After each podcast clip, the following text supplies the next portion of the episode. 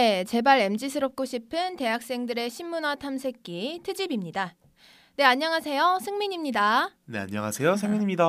안녕하세요. 수연입니다. 좋습니다. 네, 준비해왔던 게 엊그제 같은데 벌써 저희가 녹음을 하고 있습니다. 드디어 아, 바로 대망의 1화인데요. 마침내. 그렇죠. 시작이 반이다 라고 다들 하잖아요. 이렇게 팟캐스트 해보자 하고 뭉친 지가 꽤 됐는데 드디어 드디어 드디어 드디어 마침내. 녹음실에서 이렇게 마주하게 됐습니다. 사석에서 얼굴 보는 거랑은 조금 다른 느낌이긴 어머, 하네요. 그런가요? 네. 이 대화를 다른 분들도 이제 나중에 들으실 거 아니에요. 네. 뭔가 실수하지 않고 잘 말해야 될 것 같은 느낌.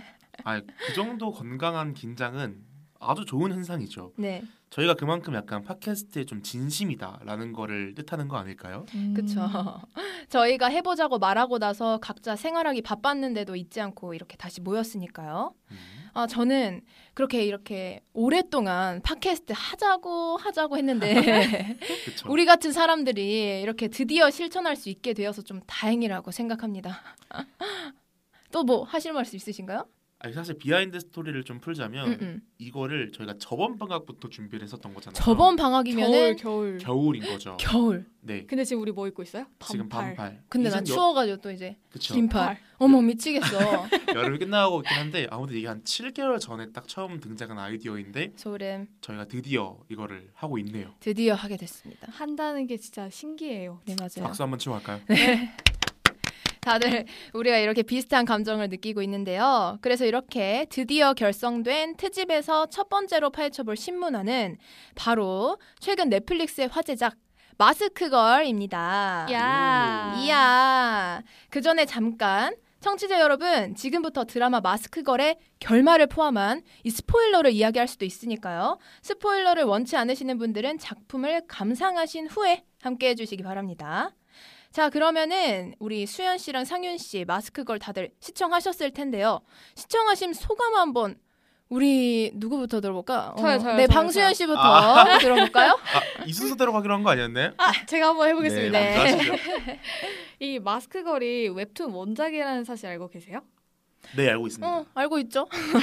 아, 제가 이거는 제가 어렸을 때부터 웹툰을 진짜 네이버 웹툰, 다음 웹툰, 카카오 웹툰 해가지고 진짜 다방면을 다 봤어요. 어. 근데 그 중에 이제 원래 있었던 것 중에 마스크걸도 있었는데 음. 마스크걸이 진짜 너무 재밌는 거예요. 근데 그때도 청불이었거든요. 어. 음, 근데 제가 어떻게 근데 바뀌어요? 어렸을 때 읽었다며. 어떻게 바뀌어? 어머니 아이디 네. 지금 이런 거 바- 밝혀도 되는 거예요? 이제는 밝힐 수 있다. 음란한 은지 덕후네요. 아 이런 질타를. 벌써 이런 걸 밝힌다고? 그러니까요. 근데 진짜 재밌었어요. 왜냐면 이게 어렸을 때 봤는데도 이게 사실 큰 흐름은 모르고 그냥 어 김경재 너무 무섭다. 음. 어 마스크 걸 성형했다. 약간 이렇게 봤는데도 어. 흡입력이 진짜 아. 엄청 훌륭했어요. 그렇게 보기만 하는데도. 네, 근데 그것과 마찬가지로 싱크로율도 높고 원작이랑 자꾸 비교하면서 보게 되니까 그것 도 그거 나름대로의 재미가 있었던 것 같아요. 아, 웹툰 원작을 보신 분의 좀 후기를 들어볼 수 있었어요. 그러면 네. 상현 씨는 뭐 어떠셨어요? 저는 사실 웹툰 원작을 안 봤던 응, 사람인데요. 나도 나도 나도. 네, 그래서 그런지 약간 비교할 거가 없어가지고 어. 이 작품 자체로만 좀 평가하게 되더라고요. 음, 결론- 이 넷플릭스 작품 자체로. 네네네 맞습니다. 결론만 말씀드리면 저는 딱 두 감정이 들었는데 이걸 다 보고 나서 네. 첫 번째 들었던 감정은 벅차다. 벅차다, 네, 두 벅차다? 번째 감정은 불쾌하다. 불쾌하다. 근데 이. 벅차다가 막 어, 막 숨이 힘들어서 벅차는 거예요? 아니면 감동의 어떻게 목차예요? 감동에 벅차다? 음. 뭐예요? 그러니까 이게 사실 감동에 벅차다라는 의미보다는 어머 힘들어? 과하다 싶을 과하다. 정도의 벅차다였는데 과하다래요. 아. 이게 사실 가장 미스 포인트가 이제 후에 가면 많은 이야기를 하겠지만 이 작품에 음. 대해서 제가 한 1일 정도 되는 시간 동안 이걸 좀 몰아서 봤어요. 네. 음. 몰아서 보니까 아 약간 정신이 좀 피폐해지는 것 같더라고요. 아하하. 드라마를 보시는 분들은 아시겠지만 좀 약간 어 여기까지 뭐 이런다고 이 정도까지 이런다고 그쵸. 하는 부분이 좀 많아가지고 네, 좀 이따 다, 자세히 네네네 좀 벅찼고 좀 음, 두 불쾌했다 번째. 불쾌했다. 네, 이런 생각이 음. 들었습니다. 좋습니다. 저도 한번 얘기를 해보자면 이게 그 아까 상윤 씨가 말씀해주신 대로 조금 여러 가지 좀 벅차다 싶은 내용들이 많았잖아요. 피폐하다 싶은. 네네. 제가 넷플릭스 이런 걸 별로 안 좋아해요. 그러다 보니까 저는 사실 행복만 추구하는 아, 그런 것만 좋아하거든요. 해피엔딩만 좋아하는. yes. 네. 그러다 보니까 이거를 애들이 청불이라서 엄마랑 같이 보지 말라는 거예요. 근데 나 아, 엄마랑 안 보면 이걸 못 볼 것 같은 거예요, 평생. 그래서 제가 본가를 내려갔을 때 엄마를 꼬셔가지고 우리 엄마랑 같이 보기 시작했는데 아. 차라리 엄마랑 같이 보길 잘했다. 좀 음. 그런 장면들이 있었다 할지라도 음. 아. 네, 그 그래서 저도 일일 만에 엄마랑 어, 잘 거야? 에, 한 번만 더 볼까? 좀만 더 볼까 이러다 결국엔 끝까지 봤는데 그래도 재밌었습니다. 음, 음, 재밌었어요. 음. 같이. 보길 잘한 것 같아요. 왜요? 그럼요. 아니, 같이 보는 사람이 있었으면 좀 더 좋았을 것 같아요. 그러니까 이 작품 자체가 좀 얘기할 게 많은 작품이라 생각을 해서 아하. 그럼 저랑 같이 봐요 다음에. 아. 그럴까요? 어? 싫은가 본데? 아 저는 사실 이거를 그냥 얘기 안 하고 무건수행하면서 그냥 혼자 보니까 더 정신이 좀 피폐해지더라고요. 그래, 우리 같이 말 많은 사람들은 좀 대화를 네. 나눠줘야 돼요. 아, 근데 나는 음, 음. 응. 왜냐면 그 내, 웹툰 원작 내용을 다 알다 보니까 누가 죽을지도 알고 아, 네, 아. 그러니까 총을 그렇게 살 것도 알고 어 약간 그런 걸 이미 알다 보니까 음 웹툰에서는 원래 춘애라는 애가 어. 원래는 대신 죽어요. 어 맞아, 그렇다더라고. 네, 그러니까 마스크걸이 본인인 척하고 춘애를 태워서 얘가 마스크걸이에요 하고 넘긴단 말이에요. 어머, 근데 그 웹툰 웹툰에서는 그렇게 되는데 넷플릭스에서는 어쩌다 보니 우연히 총에 맞아가지고 이제 맞아. 가사출혈로 사망하게 맞아요, 되는 맞아요. 그런 차이가 있다 보니까 그런 점에서만 음 이렇게, 이렇게. 각색을 했네. 아하, 그 그런 정도? 점들이 네. 그렇다고 합니다. 네, 그러면 여기까지 좀 얘기를 하고 다들 이렇게 비슷하면서도 작품을 보는 관점에 차이가 있는 것 같기도 합니다. 먼저 이 작품에 대한 재미있는 behind story가 있는데요. 네. 이 주호남 역을 맡은 안재홍 배우님이 연기하는 우리 건대 선배님이시기도 해요. Yes. 알고 계셨나요? SBN 선배님. 네, 선배님이시기도 한데 이 안재홍 배우님이 연기하는 거의 모든 장면들이 온라인상에서 좀 화제가 됐었죠. 많이 엄청 저도 네 맞아요. 저도 이걸 통해서 좀 보기 시작했거든요. 음. 감독님이 그래서 보증 서준 거냐, 막 이제 은퇴하는 거냐 이런 질문까지 받을 정도로 배역에 충실한 모습을 보여주셨습니다. 네, 웹툰 원작이 연재됐을 때부터 본 사람으로서 배우님이 정말 싱크로율 100%그 맞아. 이상의 노력을 하신 게 보였어요. 음, 그리고 원래 배우도 사람이잖아요, 솔직히. 그렇죠. 그러다 보니까 다른 삶을 살아왔을 가상의 인물에게 그렇게 몰입하고 그렇게 보이려고 피부도 푸석푸석하게 탈모도 연출하고 뭐 이렇게 하는 모습들을 보면 현실에 주온남이 존재했다면 진짜 저렇게 생겼지 않았을까 싶었어요. 음, 나도 그 생각했어. 음, 주호남 얘기를 하니까 또 생각나는 게 음. 드라마에서 주호남이 모미한테 고백하는 장면 기억나시나요? 알아요, 알아요. 알죠, 알죠.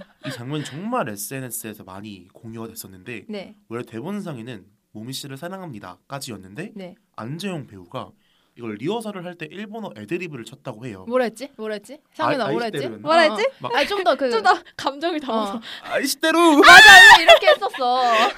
그래서 배우로서 어떻게 하면 이걸 자신이 다 내려놓으면서까지 맞아. 이딱 주호남스러울지 주호남스러움 좀 음. 집착을 해서 공부를 한게 보여서 와 진짜 살신 성인이다 하면서 대단하다는 생각을 했습니다. 네. 맞아요. 일본어 대사까지 붙여서 이렇게 주호남이라는 캐릭터에 대해서 바로 좀 파악할 수 있었던 것 같아요. 그리고 당시에 이 장항준 감독님이라고 아시죠, 다들? 유명하시죠. 예, 유명하신 배우 아, 감독님인데.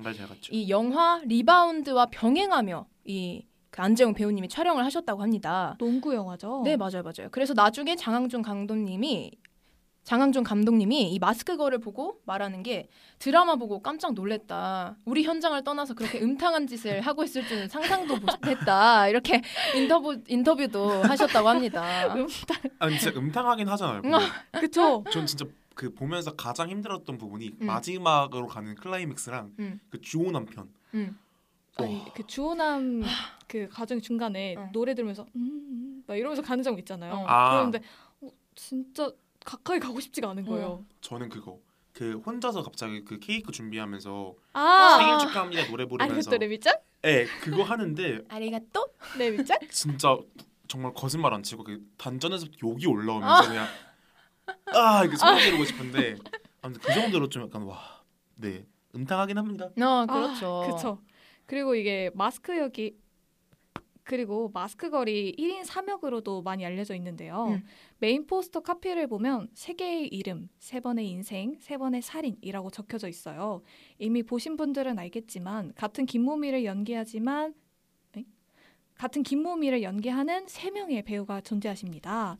1인 2역 이런 건 많이 봤었어도 1인 3역은 낯설기도 했을 텐데 어떻게 보셨을까요?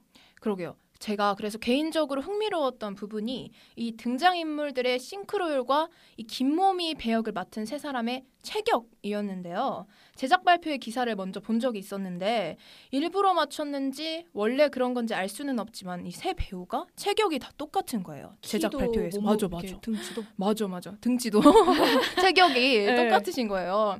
그리고 마스크 걸이 화제가 되기 전부터 이 완벽한 싱크로율이라면서 주목을 받았었어요. 근데 저는 웹툰을 보지 않은 상태로 드라마를 보면서도 진짜 그 캐릭터를 보는 것처럼 재미가 있었는데 만약 이렇게 방수현 씨처럼 원작을 보고 즐긴 자라면 좀 더 재밌었지 않았을까라는 맞아요. 생각을 보면서 했습니다. 음, 그럴 수도 있을 것 같네요. 응, 음, 저는 개인적으로 이 김모밀 연기한 세 분 중에서 응. 물론 다들 연기도 훌륭하고 정말 이입도 잘 됐는데 가장 조금 좋았던 건 고현정 씨가 연기한 마지막 어, 맞죠. 이유도 들어볼 수 있나요? 사실 이건 스토리랑은 좀 별개로 제가 어. 고현정 씨를 조금 좋아해요. 아 오. 저도 좋아요. 네, 스크린에 나오는 그 고현정 씨를 참 좋아하는데 되게 오랜만에 미디어 속에서 보여지더라고요. 아 저한테는. 그렇구나. 그러니까 이전 작품들을 잘 안 본 걸 수도 있는데 그냥 오랜만에 좀 보니까 음. 약간 뒤에 스토리가 좀 벅찼다고 얘기했잖아요. 네네네. 그래서 중간에 사실 아 하차할까 아하. 이런 생각도 했는데 이 고현정 씨 연기를 좀 더 보고 싶은 마음에 끝까지 완주했었던 어, 기억이 있습니다. 개인적으로는 고현정 배우를 좋아하다 네네네. 보니까 아 다른 근데 다른 배우들 그러니까 직장인 김모미 그리고 나나 씨가 연기한 김모미도 와 미쳤다라는 음. 생각을 하면서 봤습니다. 그렇죠. 나름대로 다들 1인 3역의 매력이 있었을 것 같아요. 맞아요, 맞아요. 네, 그래서 우리도 이렇게 마스크 걸 봤는데 저희를 포함한 다른 분들이 마스크 걸을 시청했을 때 바로 이렇게 바로 와닿을 수 있는 사회 문화적 코드는 뭐가 있었을지 궁금한데 혹시 뭐 방수현 씨부터 말할 게 있나요? 어 당연히 가장 쉽게 유추할 수 있는 건 외모지상주의 아닐까 싶은데요. 그쵸, 바로 보이죠. 네, 이거는 제목에서도 그리고 몸이라는 이름과 행동에서도 느껴지는 건데 음. 일단 이름 자체가 거꾸로 하면 미모고요. 그 미모라는 이름은 모미의 딸 이름이기도 하죠. 네, 그쵸. 극중에 나오죠. 그리고 모미가 바로 이제 회사를 퇴근하고 집에서 하는 행동이 바로 마스크 거래에 보여주는 면모이기도 하고요. 음. 그런 활동명으로 실제 마스크를 착용하고 제일 자신 있는 몸매를 부각함으로써 사랑을 받고자 해요. 네, 결국에는 그 몸, 얼굴을 성형하기도 하고요. 그쵸, 그쵸. 네.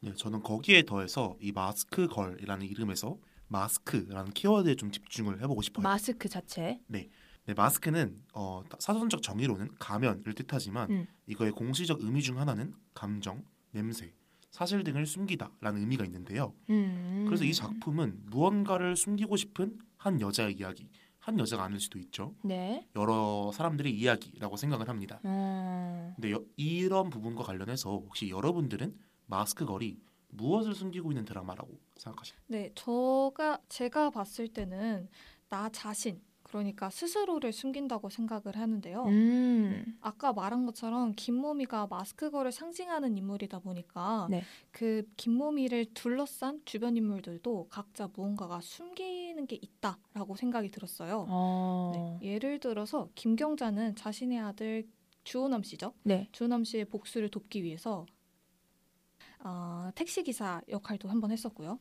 떡볶이 트럭 장사도 했었고요. 여러 가지 좀 했죠. 네, 그러면서 이제 몸이 주변을 계속 맴도는 그런 일을 했었고 음. 모미의 딸 미모도 자신이 마스크걸 딸이라는 사실을 엄청 숨기고 싶어 했어요. 어. 그래서 왜냐면 그 사실을 들통나면 주변에서 막 엄청 뭐라고 하니까. 맞아, 그랬었어. 그래서 그거를 들통나면 사람들 엄청 때리고 네. 그래서 계속 이사를 다녔었죠. 어.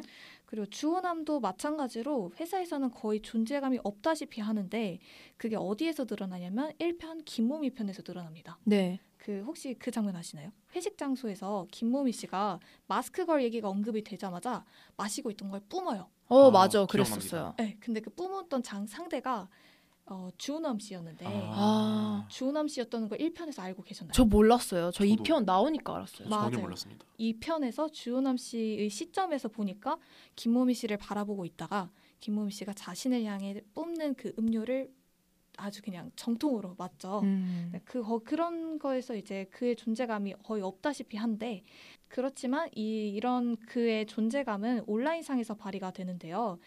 집안과 밖에서의 모습이 다르다는 점에서 주호남도 스스로를 감추고 은신하고 있다고 볼 수 있을 것 같아요. 그쵸, 그쵸. 네, 스스로를 숨긴다. 아, 저도 이 말에 좀 동감을 하는 바인데요. 거기에 조금 더 덧붙이자면 이 드라마는 인격적 딜레마에 대한 고찰을 좀 숨기고 있는 것 같더라고요. 아, 어려운 표현인데 좀 더 풀어서 설명해 네, 주실 수 있어요? 좋습니다. 어, 마스크 거를 시청한 많은 사람들이 1, 2화에서 좀 중간에 하차하시는 분들이 많더라고요. 맞아요. 방금 상윤 씨도 뭐 그럴 수 네, 있다고. 저도 하차할 뻔했는데 그쵸 그쵸. 이걸 다 보신 분들이 공통적으로 좀 하는 이야기가 작품성과 관계없이 좀 보면서 불쾌한 부분이 많았다. 음. 다 보고 나니까 어딘지 모르겠는데 불쾌했다. 네. 이런 반응이 좀 많더라고요. 음. 네, 그렇다면 사람들은 왜 불쾌함을 느꼈을지 우리 한번 이야기해 볼까요? 사실은 우리가 제일 숨기고 싶고 이 외면하고 싶은 지점을 짚어주는 작품이라 그랬을 것 같은데 음. 아직도 이 사회에 만연한 외모 지상주의라는 이거에 대해서 우리는 쉽게 가해자이자 피해자가 됩니다. 우리가 모르는 사이에. 그렇죠. 네, 그러다 보니까 모미의 입장이 이해가 가면서도 그 상대편의 입장이 완전히 납득할 수 없는 지점이라 어느 한쪽을 온전히 편 들을 수 없으니까 이런 생각을 할 수 있지 않을까라는 생각이 드는데요. 그렇죠. 이 드라마는 선과 악의 경계가 분명하지가 않은 것 같아요. 네, 이게 좀 이따 우리가 또 중요 포인트로 짚고 가는 지점인데. 네, 선과 악의 경계가 불분명하다는 말 외모지상주의 측면에서 보아도 그렇게 볼 수 있을 것 같네요. 그렇죠. 음. 네, 보통의 드라마 같은 경우에는 주인공과 빌런 이렇게 두 인물의 구성으로 이루어져 있죠. 네. 보통 대부분이 그렇죠. 그렇죠. 하지만 마스크가 같은 경우에는 악과 악의 대립이라고 볼 수 있어요. 악과 아, 악의 대립. 그게 흐름을 따라가다 보면 김경자를 빌런으로 인식하는 경우가 많잖아요. 그쵸, 그쵸. 네. 네, 저도 그게 모르게 증... 모미 씨를 응원하게 되더라고요. 그러니까요. 근데 그게 중반부부터는 김경자의 복수극 속에서 김모미가 어떻게 소중한 것을 지켜나가는지 이거에 대한 이야기로 이어지기 때문인데요. 음. 음. 하지만 결국 두 캐릭터 모두 각자의 아들 혹은 딸을 살해하거나 살해를 시도하죠. 네. 그러니까 시청자들은 이 극 속에서 가해자가 누구인지, 그럼 피해자는 누구인지 이런 가해자와 피해자 이 이분법적인 대립적인 사고 방식 속에서 딜레마를 좀 겪게 되는 것 같아요. 아, 새로운 관점이네요. 네, 악을 비난하고 선에 서고 싶어 하는 게 인간의 본능이라고 생각이 되는데요. 네네.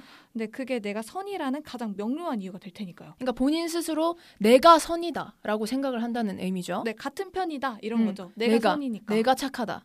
근데 김모미를 응원하기에는 악행을 저지른 바가 있으니까 쉽게 편을 들지는 못하겠고 음? 그냥 김경자 편을 들기에는 더 나빠 보여. 아, 네, 이렇게 되니까 시청하면서 어 어떡하지? 누구를 응원해야 되지? 둘 다 나쁜 애인데 이렇게 되는 그래, 그래. 안절부절한. 그러다 보니까 것좀 불쾌함을 느낄 수도 있게 되고. 네. 네, 그러니까 어찌 보면은 사람들의 방어 기제를 건드린 작품이겠네요. 네, 크게 그- 보면. 착하고 싶어 하는 것 같은데 음. 착할 수가 없으니까. 네, 그러면 이제 아까 말했던 인격적 딜레마 라는 이 어려운 얘기를 해주셨는데 이 이야기를 계속해 볼까 합니다. 네. 이 작품에서 가장 큰 충돌에 해당하는 게 이 김모미와 김경자 간의 갈등인데요. 네. 그렇죠. 동의하시나요? 동의합니다. 그럼요, 그럼요. 동의하시죠? 복수의 시작은 이 김모미가 김경자의 아들 주호남을 살해함으로써 이 시작이 됩니다. 네. 아. 그래서 김경자가 계획한 복수는 너도 똑같이 겪어봐야 돼 라면서 모미의 딸 김미모를 살해하려고 하는 거죠. 네, 이 충돌에서 가장 먼저 보이는 거는 모성이라는 키워드인데요. 모성. 네. 오늘 우리가 다룰 아주 중요한 키워드죠. 네, 그쵸, 계속 핵심 말하게. 될 거예요. 네. 김경자도 엄마로서의 정체성이 붕괴되자 복수를 결심했고 네. 김모미도 감옥에 있었잖아요. 네. 그러다가 미모가 죽을 위기에 처하니까 탈옥을 감행하기도 합니다. 네. 미모를 지키다가 죽음을 맞이하기도 했죠. 그렇습니다. 그리고 이 김모미와 김경자의 모성을 발견할 수 있는 대목들이 몇 가지가 있었는데 무엇일까요? 네, 먼저 김모미는 미모를 낳기만 했을 뿐 본 적이 없었는데 자신이 딸이 아님을 조금 알아채는 장면들이 좀 나와요. 네. 예시를 들자면 겨우 연결된 이 전화가 있었는데 네. 이 목소리를 듣고 내 딸이 아닌 거를 바로 알아채는 그런 아. 모션들이 나오죠. 그거 신기했어요. 나 너무 신기했어. 그리고 또 미모라고 이 전달받은 사진이 또 있었는데 네. 이거를 가만히 지켜보다가 우리 상윤 씨가 조- 좋아하는 이 고현정 씨가 사진을 찢어요. 확 찢죠. 나 그거 보고 너무 소름 돋았어.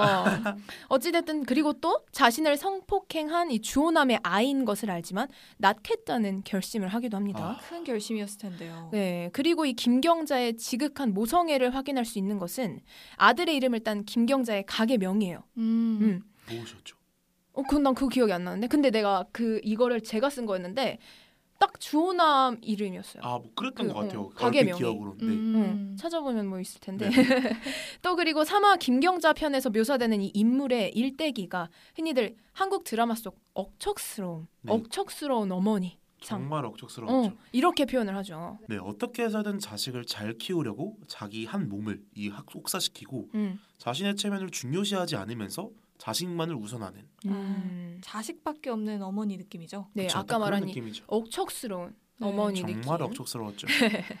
그 장면 덕분에 이 김경자라는 인물이 복수를 감행하는 게 부자연스럽지 않게 된 것 같습니다. 음, 실제로 이 복수를 위해서 가게를 정리하고 이 주호남 이름을 딴 가게를 정리하고 아들을 죽인 여자라고 추정되는 이 춘애를 찾아서 무작정 떠나기도 했으니까요. 그래서 그게 클라이맥스라고 생각되는 부분이 있잖아요. 음. 김경자의 집에서 일어나는 몸싸움과 그때 주고받는 대사들은 미모를 지키기 위한 김우미의 모성과 그리고 아들의 주호남을 복수하려는 김경자의 모성이 충돌하는 것을 보여준 거라고 생각해요. 충돌, 충돌이라고. 네, 근데 모성 자체가 나쁜 것이라고 단정 짓기에는 음. 저희가 저희 그리고 저희를 포함한 대중들이 왜 이 마스크 거를 보고 불쾌함을 느꼈는가 이 질문에 대한 답을 할 수 없을 것 같아요. 어, 네. 그래요? 네, 그래서 아까 말했듯이 이 작품이 선과 악의 이분법적인 대립이 아닌 것 같다 라고 말씀드렸잖아요. 네. 마스크 걸은 이 인격적 딜레마 계속 나오네요. 네, 이거를. 숨기고 있는 것 같다고 했어요. 그러면 이 딜레마라는 것은 모성 말고도 다른 요소가 있다는 건데 그럼 뭐가 있다고 상윤 씨는 좀 보셨습니까? 저는 모성 말고도 이 음. 모성이랑 대립하는 게 인간성. 어... 이라고 보았습니다. 네, 중요한 키워드 두 가지 나왔어요. 모성, 인간성. 네. 네. 다시 정리해서 말하면 모성과 인간성의 대립이라고 볼수 음. 있죠. 네. 모성과 인간성 모두 우리 사회에서 긍정적인 의미를 지니고 있잖아요. 그쵸 대부분이 음, 어, 드라마에서 표현되는 게 조금 그렇죠. 뭐 인간적이다. 음. 네, 저희가 어머니를 싫어하진 않잖아요. 어, 어머니를 네. 존경하는 어. 경향이 많이 크니까 저희는 유교 사회니까. 그리고 네. 대부분의 이 희극에서 그 끝으로 갈 때 좋게 표현되는 부분들이 모성과 인간성을 담고 있는 경우가 많으니까. 그렇죠. 그렇죠. 음. 그러니까 일반적인 드라마는 음과 양 혹은 음. 선과 악의 대립이라는 게 이 플롯이 되게 기본적인 플롯이라면 네. 이 마스크걸 같은 경우는 선과 선 혹은 악과 악 이 같은 개념들끼리 충돌하는 대립이라고 볼수 있는 것 아. 같아요. 이분법적인 이 개념들이 아니라 같은 개념, 선과 선 그리고 악과 악의 대립이라고 볼 수 있다고. 네, 그렇죠. 모성과 인간성 모두 사실 우리 사회에서는 선이라고 보여지는 것들이니까요. 아.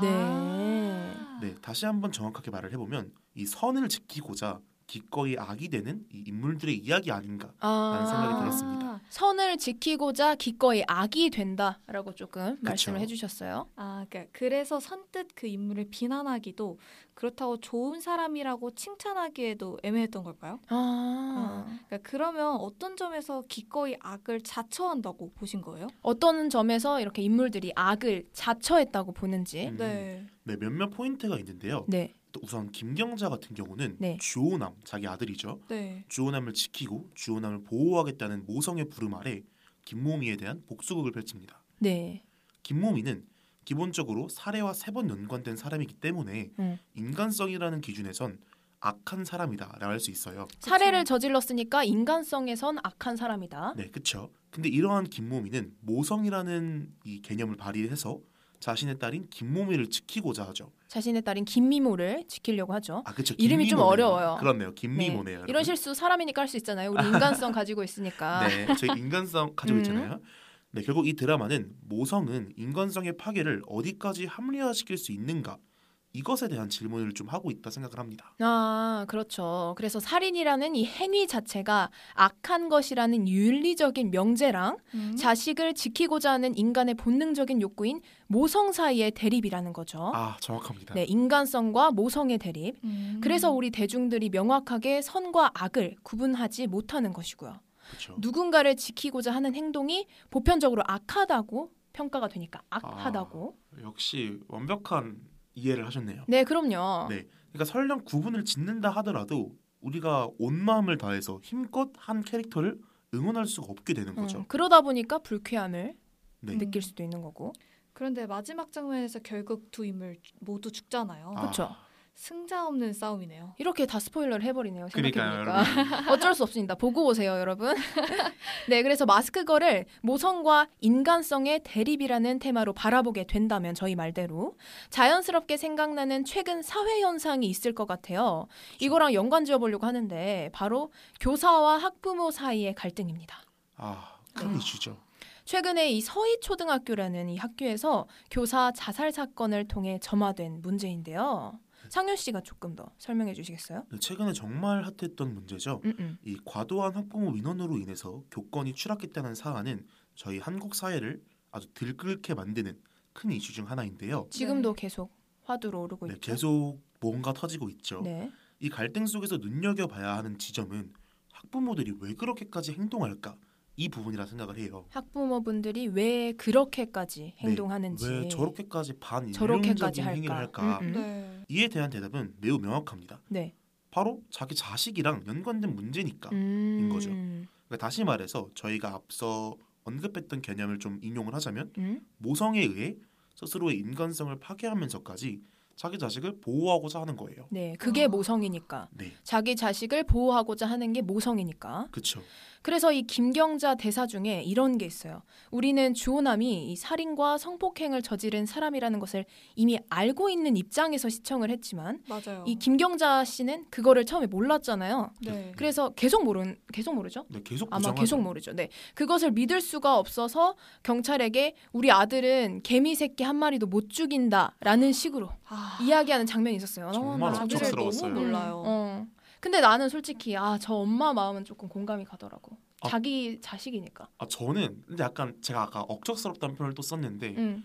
그러니까 그 노트북 그 컴퓨터를 고치러 기사님이 오시잖아요. 네. 근데 그 컴퓨터 배경 화면도 마스크걸이었고 네. 거기 막 폴더 같은데 약간 그 성인 동영상 이런 맞아요. 야, 주호남이. 야동이죠. 그래서 그런 게 같은 게 막 섞여 있고, 정말 많았어요. 네 그리고 그 리얼돌이라고 하나요 그거를 아, 그것도 집에 있고. 맞아. 그 레미짱한테 선물 받은 선물도 자위 도구예요. 아, 아 진짜요? 네. 성행위 도구. 네. 어 이건 몰랐네요. 음. 아무튼 이거를 그 주호남이 죽고 난 다음에 김경자가 하마하마지 어제 보게 되잖아요 우연하게. 근데 부정하더라고요. 맞아. 자기 자식이라는 그거에 취해버린 네. 거죠. 아, 그 부분 맞아요. 너무 억척스럽습니다. 이렇게 일부러 불쾌함을 자아내어서 우리 사회의 현실을 보여주기 위한 감독의 의도가 아니었을까. 음, 저희는 좀 이렇게 생각을 해봤죠. 네, 그런 것 같아요. 그만큼 자기 자식을 잘 모른다고도 해석이 되는 것 같기도 하고 음. 자식을 향한 맹목적인 보호가 정말 보호인가 음. 이런 질문을 하게 만든다고 생각합니다. 스스로 질문하게 되는 거죠. 네, 네, 그래서 마스크걸을 통해서도 그리고 이제 교권과 관련된 저희가 방금 언급한 이슈들을 통해서도 저희는 알 수 있는 부분이 있죠. 네. 개인의 궁극적인 정의를 실현하기 위한 이러한 일탈적인 행동이나 불법은 합리화될 수 없다는 것을요. 사회적으로는 결국에는 합리화될 수 없다는 거죠. 네, 그렇죠. 네. 또 하나의 시사점을 찾아볼 수 있는데요. 음. 마스크걸의 김무미는 왜 악한 사람으로 남게 되었는가? 왜 악한 사람으로 남게 되었는가? 네, 그러니까 다시 말해서 우리는 외모지상주의라는 거시적인 차원의 문제를 간과할 수 없다는 것인데요. 음. 물론 개인의 악함이 합리화될 수는 없더라도 이 인물이 왜 그런 행동을 했을까? 이런 차원에서의 고민은 드라마에서도 그리고 실제 차원에서도 매우 필요한 시각이라고 생각합니다. 네.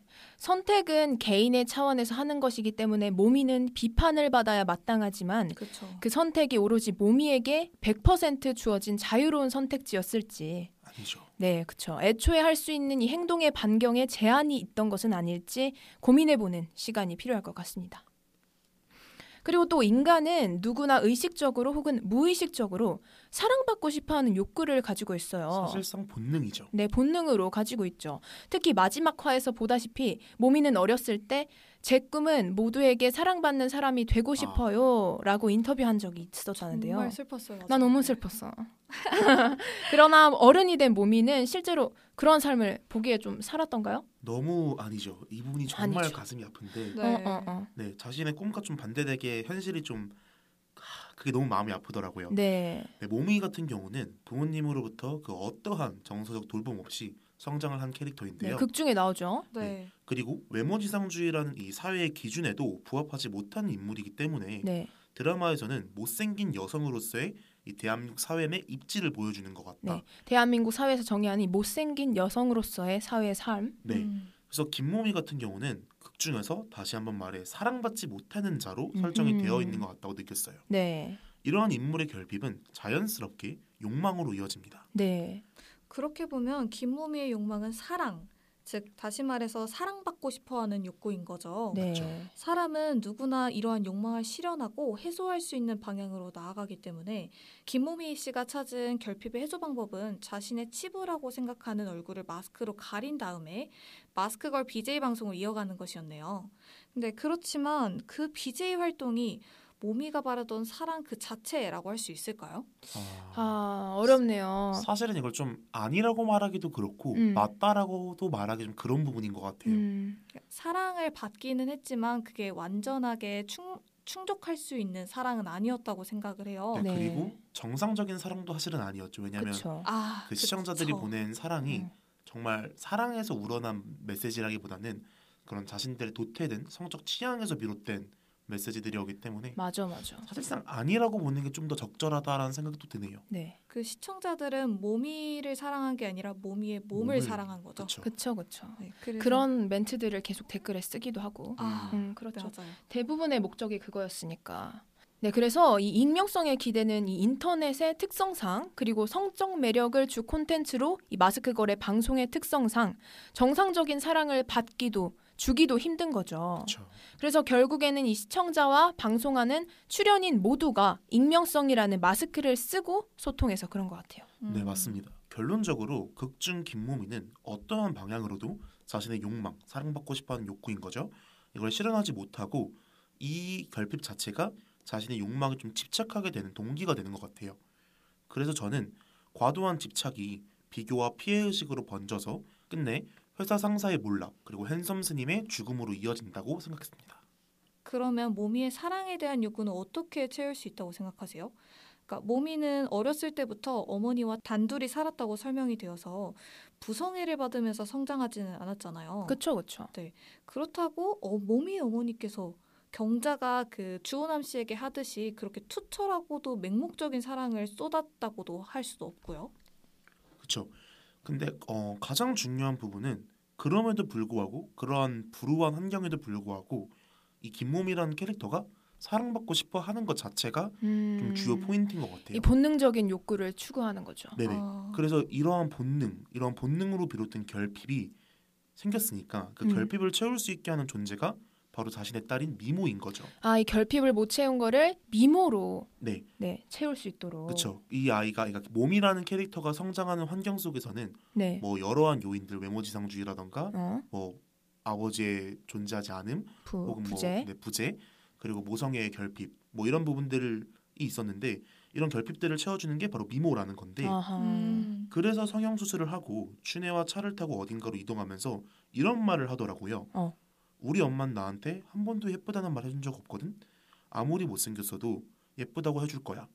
아, 그러니까 그 자기는 받은 적이 없지만 미모한테는 아무리 못생겼어도 예쁘다고 해주면서 이 결핍을 조금 채워보겠다. 네, 딸에게. 그쵸. 너는 그렇게 살지 않게 하겠다 어허. 이런 거죠. 네, 이 부분이 진짜 약간 또 모성애라는 코드를 건드리는 네. 뭔가 감동적인 좀 부분이었는데 자신이 사랑받지 못했다 하더라도 딸은 그렇게 키우지 않겠다는 이런 김몸의 의지를 좀 보여줬어요. 네, 음. 그렇죠. 그렇지만 이 바람과 다르게 미모는 어머니인 김모미의 교도소 생활로 인해서 환경적으로는 어머니와 분리된 환경에서 결국 성장을 하게 되죠. 아, 그래서 미모 또한 사랑받지 못한 자로 설정되어 있다는 느낌을 받았습니다. 맞습니다. 미모의 할머니가 모미에게도 주지 않은 사랑을 손녀라고 해서 다르게 사랑을 주면서 키우진 당연히 않았을 거라 생각을 해요. 네, 보이기도 하죠. 그렇죠. 음. 극 중에서도 그렇게 연출이 되기도 했고 네. 네. 또 외모지상주의를 기준으로 미모를 딱 보았을 때 김미모 또한 뭔가 그런 정형적인 아름다움이라는 기준에는 부합하진 않잖아요. 네, 사회적으로 보이는 아름다움이라는 기준에서. 네. 맞아요. 두 인물이 피로 이어진 가족이라서 그런 걸 수도 있겠지만 꽤 유사한 점이 많아 보여요. 어, 미모랑 모미가. 네. 음, 이두 인물이 모두 다 결핍된 지점이 동일한 것 같다는 생각이 드는데요. 어. 네, 그러한 유사한 부분들이 사실은 우연이 아니라 필연적으로 음. 좀 부모와 자식 간의 결핍 자체가 대물림되었다라는 기준으로 좀 바라보면 아. 어떨까요? 이 아. 결국에는 부모와 자식 간의 결핍이 대물림 되었다. 네, 맞습니다. 대물림되지 않는 경우 같은 경우는 부모라는 존재가 이 부모 자신의 결핍을 해소를 하면 대물림이 되지 않을 확률이 높다고 생각을 해요. 아, 그렇구나. 그러니까 예를 들어서 저희 어머님이 야 이건 예시입니다, 여러분. 네. 네. 저희 어머님이 가난한 환경에서 자랐다고 생각을 해, 생각을 해보면 네. 저희 어머니가 만약에 쭉 가난한 상태로 저를 키웠으면 저 또한 가난할 확률이 높- 매우 높은 거죠. 네, 이 네. 자본주의 사회에서 그렇죠. 근데 만약에 어머님이 자주 성가를 해가지고 그런 가난한 환경을 해소를 하고 스스로 좀 돈을 벌었다. 네. 그럼 저 또한 가난에서 벗어날 확률이 매우 높은 거죠. 아, 아. 확률적으로 봤을 때 이런 결핍이 어, 대물림될 확률이 낮아지는 거죠. 네, 음. 그렇죠. 네. 근데 하지만 이 극 중에서 김모미 같은 경우는 끝내 결핍을 해소하지 못합니다. 음. 이 김미모 또한 김모미와 유사한 환경에서 성장을 하잖아요. 네. 네, 그렇기 때문에 같은 결핍을 갖게 되고 이러한 것들을 결핍의 대물림이라는 개념으로 좀 바라보면 어떨까 싶습니다. 아, 우리가 사실은 사회적으로 봤을 때 이 부, 이 부유함이라는 것만 대물림된다고 생각하기 십상인데 아까 말한 예시처럼요. 그렇죠. 근데 사람의 성격이나 마인드 같은 인격적인 측면도 대물림이 일어날 수 있다는 겁니다. 아, 아까 상현 씨가 모미는 결국에는 결핍을 해소하지 못했다고 했잖아요. 네, 맞습니다. 근데 그에 반면에서 똑같은 결핍을 가지고 있는 미모는 마지막 장면에서 우리가 다 봤다시피 음. 어, 모미의 희생을 통해서 이제 결국 그 위험으로부터 이제 살아나고 네. 마지막에 모미가 결국에는 사랑을 받고 싶어 했던 평범한 어린 아이였다라는 음. 거를 알고는 씩 웃으면서 끝나죠. 아하. 원래는 엄마에 대한 반감이 컸던 아이였는데도 불구하고 그렇죠. 엄마의 어릴 적 영상을 보고 웃는다는 거는 네. 어, 결국에는 그 사랑받고 싶어하는 그 결핍이 해소됐다고 보는 게 해소되지 어떤가. 않았나. 네. 저도 사실 그 장면을 보고 나서는 네. 아 김미모는 그래도 좀 행복한 삶을 살까라는 좀 희망적인 생각을 좀 하게 됐는데 네.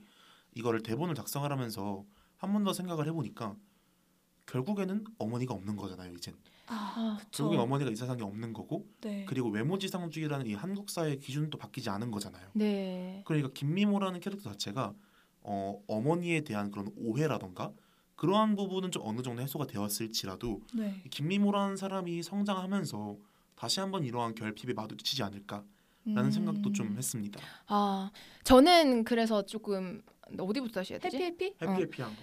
어, 저는 아무래도 제가 이 드- 넷플릭스 드라마를 조금 자극적인 부분들이 많다 보니까 네. 보기가 어려워한다고 얘기를 했잖아요. 제가 맞아요. 해피해피한 거를 좋아하다 보니까. 네. 그래도 제가 방수현 씨랑 이렇게 비슷하게 동감을 했던 게 그 마지막에 비디오를 보고 웃는다거나 이런 장면을 보면서 어, 미모는 그래도 결핍을 해소하고 앞으로 나아갈 수 있을까. 그래서 이런 거를 감독이 열린 결말의 메시지로 알아서 추측하라고 던진 메시지가 아닐까. 이런 생각을 조금 했습니다. 음, 그 김경자 집에서 미모랑 모미가 만난 거는 실제로는 진짜 얼마 안 될 거예요. 10분도 채 안 될 텐데.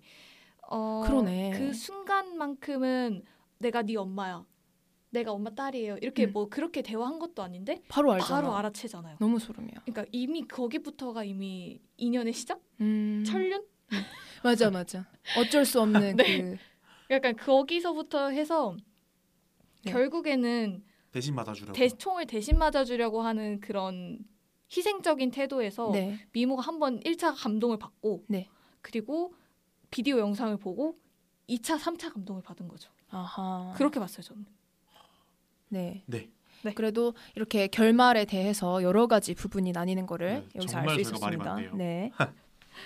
네. 네, 그러면 이제 우리가 계속해서 모성이라는 얘기를 했으니까 네. 모성 관련해서 조금 생각이 드는 게 모미가 미모 목소리를 듣거나 이 사진을 보고 내 딸이 아니라는 걸 바로 알아채는 장면이 아까도 나왔다고 얘기했었잖아요. 그렇죠? 네. 그런데 이 모미는 갓난아기 때 본 게 다인데 바로 알아채는 게 너무 신기했거든요. 보면서. 그래서 이 모, 보면서 모성이 본능일까라는 의문이 음. 근본적으로 좀 들었는데 그렇죠. 이거에 대해서는 뭐 다들 어떻게 생각하세요? 음, 우리 수현 씨부터 얘기해 볼까요? 네, 그 김경자도 모성을 가진 존재로서 아까 설명이 됐었잖아요. 음. 근데 어, 저만 그렇게 느꼈을지는 모르겠는데 김경자가 가진 그 모성이 너무 과도하다라는 생각이 과하죠. 들었어요. 과도하다. 진짜 우리가 어. 계속해서 그 표현들을 했었죠. 네. 억척스럽다. 억척스럽다. 억척스럽다, 과도하다. 왜냐면 어, 아들이 죽은 거 정말 안타까운 일이고요. 음, 음. 억울하게 죽었다고 생각할 수도 있기는 한데 네. 어, 그렇다고 김경자 씨가 아들에 대해서 잘 이미 충분히 알고 있었는가? 그것도 아니고요. 그렇죠. 어, 그러면 그 복수의 과정과 결말에 있어서 김경자 씨가 계속 아들을 되뇌어 온 건 맞지만 네. 어, 제가 봤을 때는 그냥 모미를 향한 증오만 그냥 순수하게 남아가지고 음. 모미를 그냥 싫어하는 느낌이 강한 거예요. 아, 처음에는 아들에 대한 모성으로 인해서 이 모성으로 복수를 시작하려고 했는데 네. 결국에는 결말에 와서는 모성이 남은 게 아니라 증오만이 남았다는 네. 이 말씀을 하고 싶으신 것 같아요. 그래서 결국에 맨 마지막에도 미모랑 많이 친해졌었잖아요. 김경자 그렇죠. 할머니랑. 많은 교감을 나눴죠. 네, 그리고 그래서- 미모 입장에선 특히 그래가지고 그 미모가 막 잘못했어요 할머니 음. 이러니까 나 너무 안타까웠어. 선뜻 이제 죽이지 못하고 계속 망설이다가 네. 어, 겨우겨우 연탄을 피잖아요. 결국엔 죽이죠. 아, 네, 결국엔 시도를 하긴 하는데 어 뭐 정 때문일 수도 있고 여태까지 쌓아온 유대감, 유대감일 때문일 수도 있고 네, 그렇기는 한데 그게 정말 그러니까 모미를 향한 증오만이 아까 남았다고 했는데 네, 제 말은 김경자 씨가 평생 동안을 엄마로서 살아왔고 음. 근데 주호남이 사라졌으니까 음. 죽었다 보니까 이제 자기는 엄마도 아닌 정말 김경자로서만 살아야 되는 상황인 거잖아요. 네, 그렇죠. 근데 이제 그게 없다 보니 아들의 복수를 해야 하는 엄마. 음, 약간 이런 컨셉을 잡고 모미를 향한 증오를 하는 느낌? 음, 자기 스스로 아들을 그 지켜야 하는 엄마, 아들에 대한 복수를 해야 하는 엄마라는 이 정체성을 네. 찾으려고 했다는 의미죠. 네, 그게 너무 강하다 보니까 모성이 본능이라는 질문에는 네. 저는 아니라는 생각이 들어요. 모성이 본능이라는 질문에 수현 씨는 아니다라고 대답을 해주셨어요. 그러면은 우리 상윤 씨는 조금 어떻게 생각하시나요? 네, 저도 우선 결론부터 말씀드리면 모성은 본능이 아닌 것 같다라는 결론인데요. 어, 이거에 대한 이야기를 좀 하기 앞서 아까 수현 씨가 말씀했던 것 중에 좀 흥미로운 표현이 있어서 음. 아까 수현 씨가 김경자라는 인물이 평생을 엄마로 살았다고 했잖아요. 그렇죠. 근데 약간 김경자의 인생 그 일대기를 보면 이 드라마 내에서는 엄마인 김경자만 나오는데 네, 사실 그 캐릭터의 인생에는 엄마에게 이전에 김경자도 있었을 거잖아요. 맞아요. 그렇죠. 그죠? 근데 저는 그래서 그게 궁금하더라고요. 그러니까 음, 이 오히려. 김경자라는 인물이 어, 엄마에게 이전에 어떤 인물이었을까를 좀 상상해봤던 것도 같아요. 네, 그러니까 음. 이 드라마 내에서 모든 게 다 인과작용으로 일어나잖아요. 네, 그렇죠. 모성의 결핍으로 인해서 김모미가 뭐 그러한 결핍 본능으로 무언가를 욕망하게 되고 음. 이런 것들이 다 릴레이로 연쇄작용으로 일어나는데 네, 그럼 김경자는 어땠을까? 음. 김경자는 성장 환경이 어땠을까? 음. 이런 생각을 좀 하게 되더라고요. 네, 음. 그리고 다시 한번 본론으로 돌아가서 어, 모성은 본능인가? 네 모성은 본능이 아니라고 생각을 하는데 네, 사실 이건 극에 대한 이야기라기보다는 어, 모성이라는 것 자체가 저의 개인적인 생각으로는 그냥 이 사회가 만들어낸 이 특히 대한민국이 유교 사회잖아요. 그렇죠. 이 네. 유교 사회가 만들어낸 어떠한 이데올로기가 아닌가라는 어, 생각을 좀 했습니다. 네, 그 음. 이유는 아, 이 사, 사실 제가 아직 전 학생이기 때문에 제가 자식이 없어서 생- 드는 생각일 수도 있는데 네, 어, 내가 과연 만약에 내 아이가 정말 폐륜적인 행동을 하거나 음. 반인륜적인 행동을 했을 때 내가 그것 또한 품어줄 수 있을 만큼 사랑할 수 있을까? 아하, 라는 생각이 좀 들더라고요. 네, 근데 만약에 본능이면 사실 그것 또한 사랑할 수 있는 무언가의 힘이 있어야 된다는 거잖아요. 음. 품어줄 수 있어야죠. 네. 근데 저는 그러지 못할 것 같아서 음. 그렇다면 약간 이 어머니들이 혹은 아버지들이 아, 나는 좋은 엄마여야만 해. 나는 이 아이를 내가 낳았기 때문에 사랑해야만 해. 음. 라는 그런 관념 하- 아래에서 음. 좀그 아이들이 좀 못, 못날 때도 있고 말썽 피울 때도 있는데 그걸 조금 더 그냥 봐주는 거 아닌가 라는 생각을 좀 하고 평소에 살아요. 음. 그래서 저는 약간 모성은 본능이 아니다 라는 생각이 드는데 어, 어려운 지문이긴 하네요.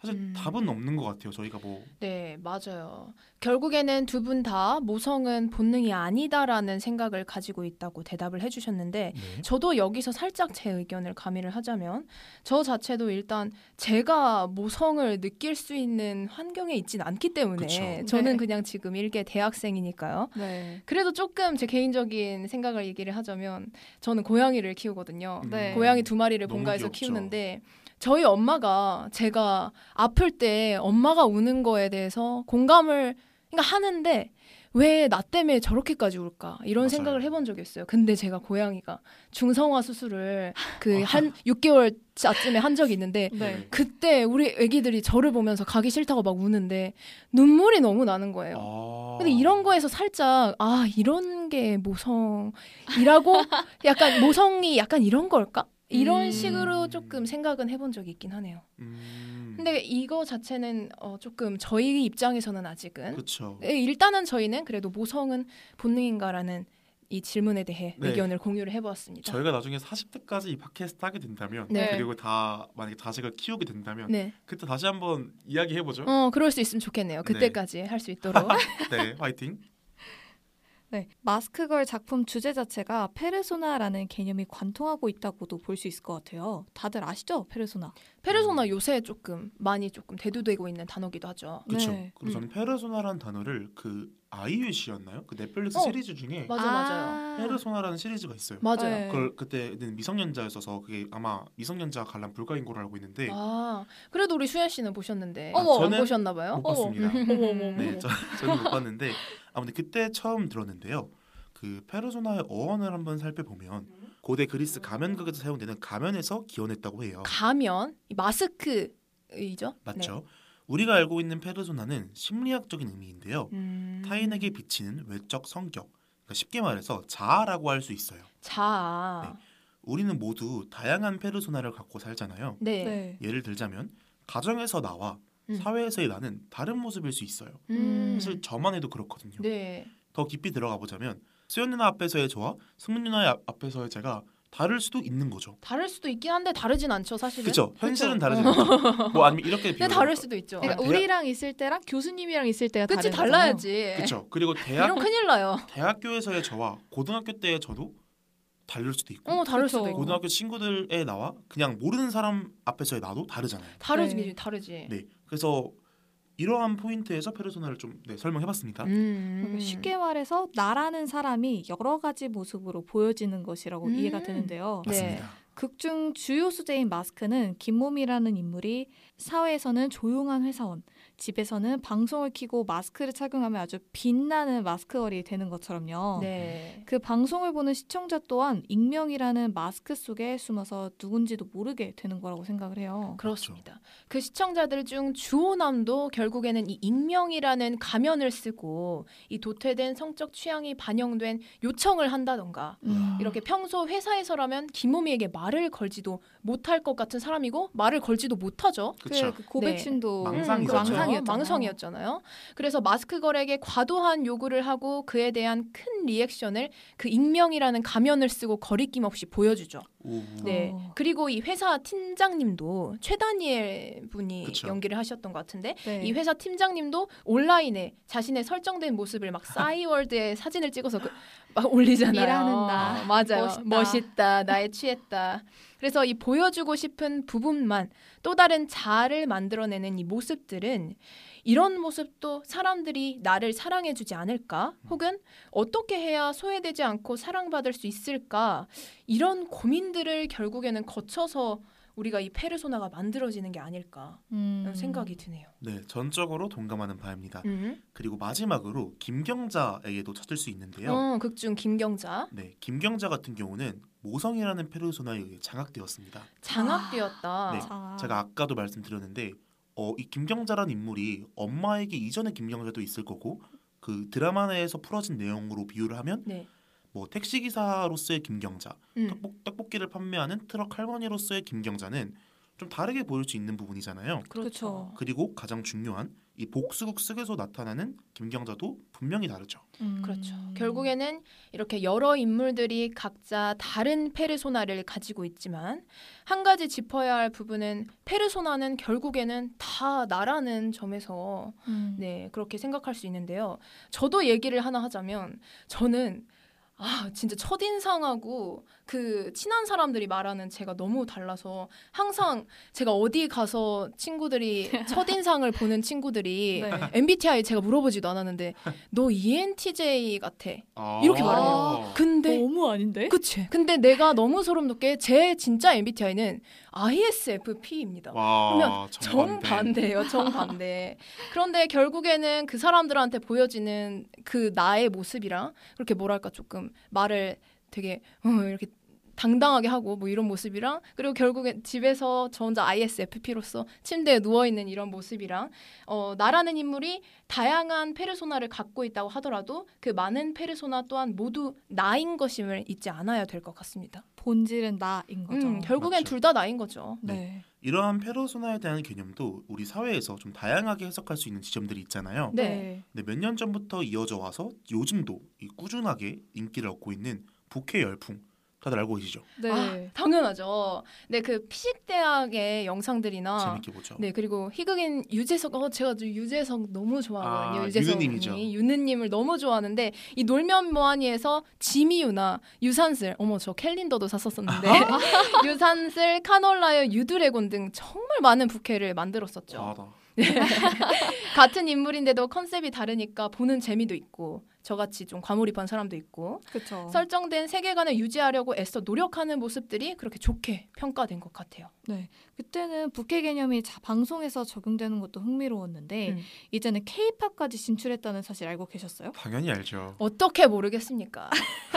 이거를 이제 virtual human 아이돌이라고 하는데 최근 대표 주자로는 이세계 아이돌, 플레이브 뭐 이런 음. 아이 이런 친구들이 있어요. 네. 애니메이션에 나올 것 같은 캐릭터들이 실제 뮤직뱅크 같은 음악 방송에 나와서 노래를 부르고 춤을 추고 카메라를 보면서 윙크를 하고 어머, 애드리브를 합니다. 어머, 어머. 근데 여기서 중요한 거는 본체는 따로 있다는 거예요. 네. 사랑.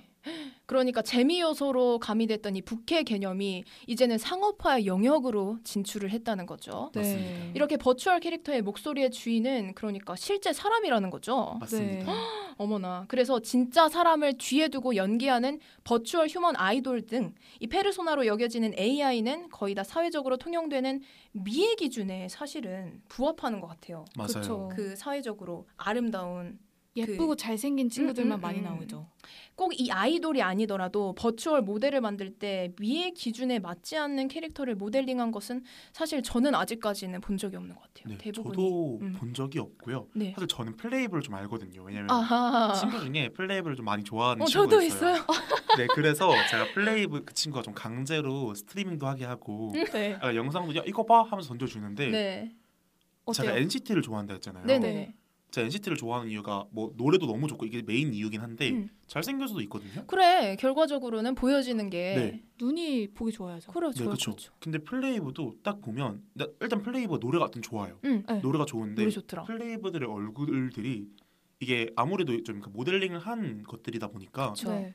현실 세계에 없을 것 같은 진짜 약간 음. 만화를 찍고 나온 비주얼이라고 해야 될까요? 어, 음. 그렇죠. 아무래도 사회적으로 수요가 있어야 되다 보니까 사회가 요구하는 미의 기준에 부합한 네. 그런 모습들이 나오는 것 같죠. 그렇죠. 실제로 그러더라고요. 그래서 음. 저는 아까 승민 씨가 말했던 것처럼 네, 만약에 미의 기준에 맞지 않는 캐릭터를 모델링하게 되면 네, 이게 설령 나온다 하더라도 과연 대중들이 이걸 사랑을 할까라는 어, 생각이 좀 들더라고요. 어, 네. 그러진 않을 것 같아요. 그쵸. 음, 그냥 도태될 것 같아요. 어, 네. 그래서 이러한 개념 역시 음. 페르소나이자 음. 외모지상주의 일환이라 볼 수 있는 거죠. 결국에는 이 페르소나에서 외모 지상주의까지 다시 가게 되는 거죠. 네. 음. 다시 한번 좀 더 깊이 생각을 해보면 이 버추얼 캐릭터 뒤에서 이 목소리만 진짜 나인 거잖아요. 음. 네. 이거 자체가 뭐 어찌 보면 사실 그들의 사정을 모르니까 제가 감히 판단할 수 있는 영역은 아니지만 어떻게 보면 좀 쓸쓸할 것 같기도 하다라는 음. 생각이 좀 들긴 하네요. 네.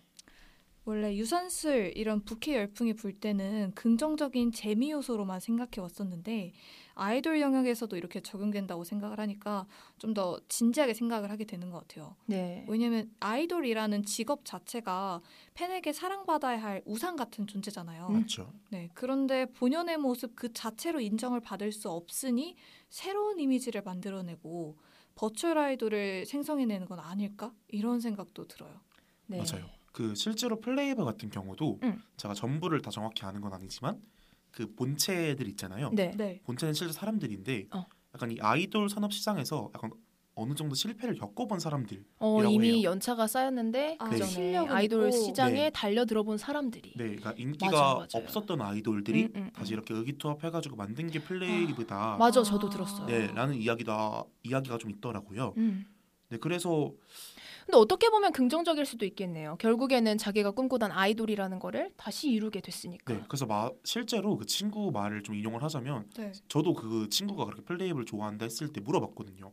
아 근데 난좀좀좀 괴리감이 느껴지는 거잖아요. 어쨌든 실제 나랑 이 그쵸. 보여지는 플레이브는 우리가 투기죠. 이거에 대해서는 생소하다 보니까 네. 그래서 이 괴리감 속에서 아 실제 이 본체에 나는 좀 사랑받을 수 없는 걸까에 대한 고민에 빠질 것 같아서 어, 상윤 음. 씨의 이 개인적인 입장으로는 네네. 그런 고민을 할것 네, 같다. 그래서 좀 쓸쓸할 것 같다라고 음. 물어봤는데 그 친구 그러니까 플레이브를 좋아하는 친구는 음. 아, 아니다. 음. 뭐, 그러니까 그 친구도 당연히 그들의 입장은 모르니까 어, 전체적으로는 모르지만 좋아하는 사람이 더 확실히 알 테니까. 네. 그 친구들은 어쨌든 한 번의 실패를 겪었던 사람들이기 때문에 어. 이렇게라도 성공을 해서 이 팬분들한테 사랑을 받는 게 이야. 너무 행복하다라고 말을 어, 하더라고요. 나는 좋다. 아. 좋은 마인드다. 저도 그래서 맨 처음에는 그런 생각을 했는데 지금은 아 이거 자체가 뭐 어느 정도 이건 윤리적인 그런 범위만 안 벗어나면 응. 네. 이 버추얼이라는 시장이 어, 충분히 진짜 사랑받을 수 있는 시장이고 음. 매력 있는 시장이다라는 생각이 들어요. 결국에는 이 버추얼 휴먼이라는 시장이 이제 와서 대두되고 있는 시장이다 보니까 뭐 긍정적인 점도 존재하고 부정적인 점도 존재하고 그쵸? 앞으로 더욱 더 다양한 지점들이 나올 수 있는 거라고 맞습니다. 생각해요.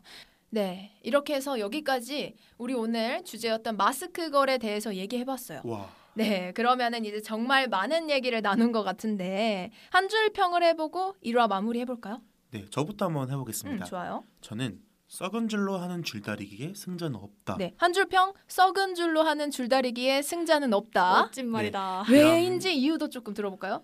어, 제가 강조하고 싶었던 부분은 음. 이게 물론 개인적인 차원의 문제도 당연히 있었지만 네. 사실 저는 구조적인 차원의 문제를 좀 더 집중하고 싶었던 것 같아요. 그러니까 이 외모지상주의라는 사회라던가 네, 분명히 그리고 산- 사회 환경적으로 이 사람들을 케어할 수 있는 장치가 있었을 것 같은데 네. 네. 이걸 못 막았던 것. 그렇기 때문에 이 썩은 줄이라는 표현을 썼고요. 어, 그리고 음. 승자는 없다는 거는 직관적으로 여기서 결국 승자가 없잖아요. 그쵸. 그쵸. 모두가 직접- 다 소중한 걸 음. 잃었잖아요. 음. 네. 그래서 이런 표현을 썼던 것 같습니다. 네, 아. 좋습니다. 그럼 우리 방수현 씨 얘기도 한번 들어볼게요. 한줄 평은 왜 나만 방수현이야? 방수현 씨 얘기도 한번 들어볼게요. 네, 방언니 진행하시죠. 어, 방 언니의 한줄 평은 네, 저는 어쩌면 우리도 김몸이. 와 어. 어. 쩌면 우리도 김몸이. 책 어, 제목 같은데요? 음, 한번 얘기도 들어볼까요? 우리가 이름이 김몸이라는 건 아니고요. 음. 몸이는 사랑받으려는 결핍을 가지고 있다고 아까 말을 했었는데, 그렇죠. 어 그리고 그 모미를 둘러싼 인물들도 어딘가 결핍이 있고 어딘가 모미와 닮아 있는 지점들이 다 있더라고요. 음. 그게 딸이 됐던 김경자가 됐던 자신의 어머니가 됐던 주호남이 됐던 하나하나 뜯어보면 조금씩 공통점이 있었는데 음. 그런 부분들을 다 보다 보면 우리도 심지어 저조차도 있을 것 같다는 생각이 들었고 사실은 완벽한 기준이란 게 없잖아요. 네. 메모지상주의가 됐던 페르소나가 됐던 그쵸. 정답은 없는 건데 음. 그 정답에 너무 부합하고자 노력한 나머지 모미가 이렇게 극단에 치닫는 것은 아닐까. 치닫아 버린 것이 아닐까. 극단에 치닫는 건 아니었을지 그렇죠. 네, 그런 생각이 들다 보니 우리가 모두 다 정답이 있다는 거를 알면서 좀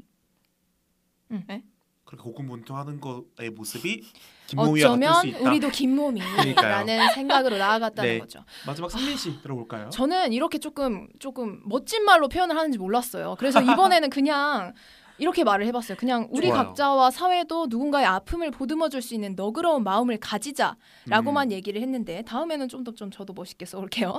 얘기를 그래서 좀 더 해보자면 네. 이 마스크 걸에 등장하는 주요 인물들이 대부분이 사회적인 측면에서 보면 범죄를 저지른 악인이면서 저마다의 아픔을 가지고 있죠. 맞죠. 그래서 하지만 마지막에 보여주는 미모와 예춘의 관계를 통해서는 이러한 아픔도 보듬어주는 이가 있다면 좋은 결론에 도달할 수도 있 지 않을까라는 메시지를 남긴다고 생각합니다. 그렇죠. 음, 그래서 제가 얘기하고자 하는 거는 우리 각자와 사회도 누군가의 아픔을 보듬어 줄 수 있는 너그러운 마음을 가져보는 것은 어떨까? 가장. 라고 생각을 해보았습니다. 네. 네. 이렇게까지 해서 저희가 1화 주제인 마스크 걸에 대해서 얘기도 해보고 우리 다들 긴장하셨을 텐데 아, 아, 말을 너무 좀 걸었어요. 이제 조금 긴장이 풀리셨나요? 네. 음, 아니에요. 편집으로 말 전거는 거의 안 나갈 네, 겁니다. 그러니까요. 여러분이 보시는 시청물은, 그러니까 음. 여러분이 보시는 팟캐스트는 다 음. 편집된 겁니다. 네, 우리 상윤 씨 친구들이 부탁할게요. 제가 해내볼게요. 그렇죠. 네. 우리 친구들이 보더라도 얘가 이렇게 말을 잘했어 이렇게 편집이 될 거니까요. 다들 네. 고생하셨고 네. 그럼 우리 다음 기회에 한번 또 다음에 또 볼 거잖아요. 2화 3화로 그럼요. 계속 볼 거잖아요. 우리 여러분도- 40대까지 해야죠. 음, 그러니까 여러분도 들으실 거잖아요, 시청자분들. 당연하죠. 그럼요. 아, 계속 청취자분? 봐주실 거잖아요, 청취자분들도. 네. 네. 그러면은 이제 마무리 해보도록 할게요. 네, 다음에 만나길 바라면서 지금까지 제발 MZ스럽고 싶은 대학생들의 신문화 탐색기 둘, 셋, 트집이었습니다. 다음에 만나요. 안녕.